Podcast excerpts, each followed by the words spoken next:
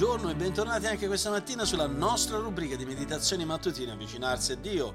Anche oggi sono qui con voi Gianluca Pollutri, pastore della Chiesa Biblica di Firenze e conduttore di questo podcast con il quale anche questa mattina ci domandiamo come possiamo avvicinarci a Dio? Ci avviciniamo a Dio tramite una meditazione quotidiana per l'approfondimento della nostra fede e lo facciamo andando con la nostra mente e con il nostro cuore alla parola di Dio per studiarla nella semplicità ma nello stesso tempo gustare la profondità dei suoi insegnamenti per vivere una vita che è realmente benedetta. Su cosa vogliamo continuare a meditare questa mattina? Voglio toccare questa tematica, l'approccio equilibrato alla vittoria spirituale. Efesini capitolo 6 versetti 10 a 11 ancora ci ricorda questo aspetto di questa tematica. Fortificatevi nel Signore nella forza della sua potenza, rivestitevi della completa armatura di Dio. In altre parole, la vittoria spirituale non è passiva, implica una disciplina all'obbedienza quotidiana a Cristo e alla parola di Cristo. Mi ricordo quando ero bambino e io e mio padre guardavamo un incontro di pugilato in televisione. Dopo aver finito, sai, ci sono quei momenti in cui il pugile fa i suoi preparativi di riscaldamento, incomincia a tirare un po' di pugni all'aria, salterlare per riscaldarsi, per aumentare il battito cardiaco. Ecco che il pugile va al suo angolo, si allaccia le scarpe e come si inginocchia per controllare i lacci delle scarpe, poi si mette lì, eh, mani congiunte e prega. Eh, si fa il segno della croce ovviamente nel mondo cattolico in Italia questa è una realtà molto frequente, molti sportivi si fanno il segno della croce, in maniera particolare questo pugile. E così ho chiesto a papà uh, se quello in qualche modo, quel, quel, segno della croce, quella preghiera, lo avrebbe aiutato a vincere il suo incontro. E che mio padre mi risponde e dice, lo aiuta solo se il pugile tira i pugni, se non tira i pugni e non colpisce l'avversario, quella preghiera non sarà d'aiuto.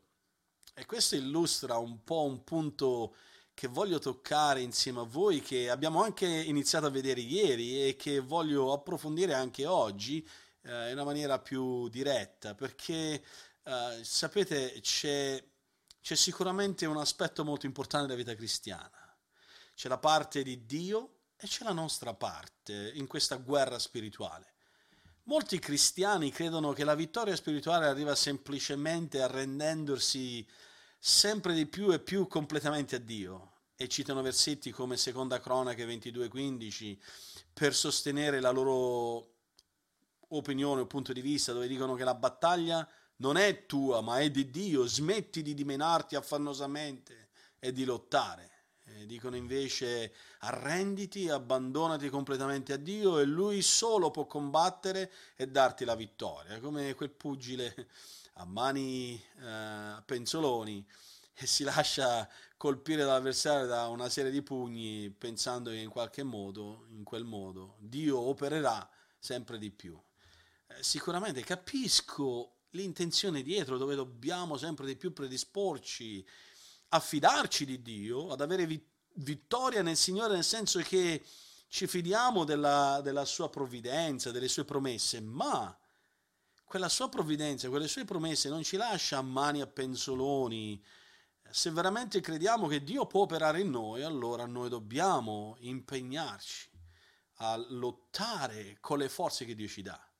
Ci sono quelle persone appunto che dicono che la, la vita cristiana deve essere affrontata in silenzio in una condizione di inerzia, perché devi far fare tutto a Dio. Il ruolo del cristiano nella guerra spirituale è un ruolo passivo, eh, da spettatore.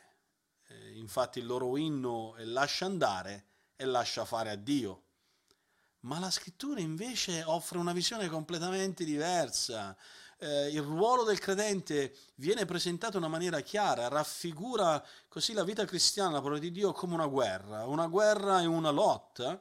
Eh, Paolo raffigura proprio il suo combattimento spirituale come un pugile che non dà pugni all'aria, ma che mira preciso per ottenere l'obiettivo, per raggiungere l'obiettivo. Dipendiamo sicuramente nell'energia, nella potenza, nella forza di Dio, ma non siamo affatto passivi, collaboriamo secondo le promesse, secondo la provvidenza, secondo i comandamenti, agiamo fiduciosamente, rimanendo fedeli a Dio e comportandoci come figli di Dio, non giocando in maniera sleale, dando i colpi sotto la cintura, ma facendo quello che Dio vuole, ma impegnandoci a fare quello che Dio vuole. Per quello oggi voglio darvi alcuni suggerimenti per come applicare questa parola. Eh, ci viene comandato, in, in altre parole, ad applicarci a che cosa? Alle buone opere, resistere al diavolo, disciplinare i nostri corpi in sottomissione, come dice Paolo, affinché io non sia il primo ad essere squalificato, camminare secondo la saggezza che viene dalla parola di Dio, correre la nostra gara per avere il premio, purificarci con, con ogni mezzo possibile che la parola ci presenta da ogni impurità della carne e dello spirito, ci dobbiamo adoperare al compimento della nostra salvezza con timore, con tremore e dobbiamo raggiungere quella perfetta santità secondo gli standard divini nel timore che dobbiamo avere di Dio. E questi sono tutti degli inviti, degli obiettivi che la parola di Dio ci mette davanti come azioni fatti in una fede fervente. E questo Efesini capitolo 6, 10 a 11 ci ricorda proprio questo, di fortificarci in che senso? Nella forza, nella sua potenza, rivestirci della completa armatura di Dio e quindi trovare quella disciplina quotidiana nel fare quello che la parola di Dio ci comanda. Cosa stai facendo in questi giorni? In che cosa stai lottando? Contro chi stai combattendo?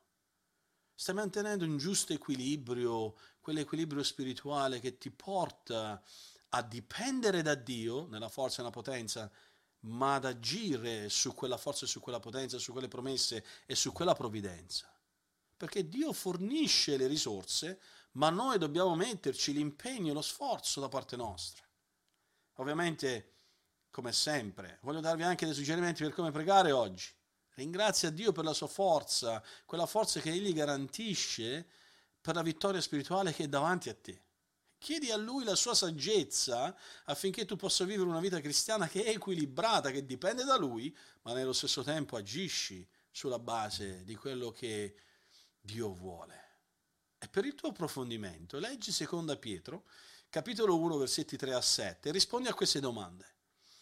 Che cosa provvede Dio per la vita cristiana? E che cosa devi fornire come credente? La vittoria spirituale non è passiva, abbiamo visto oggi.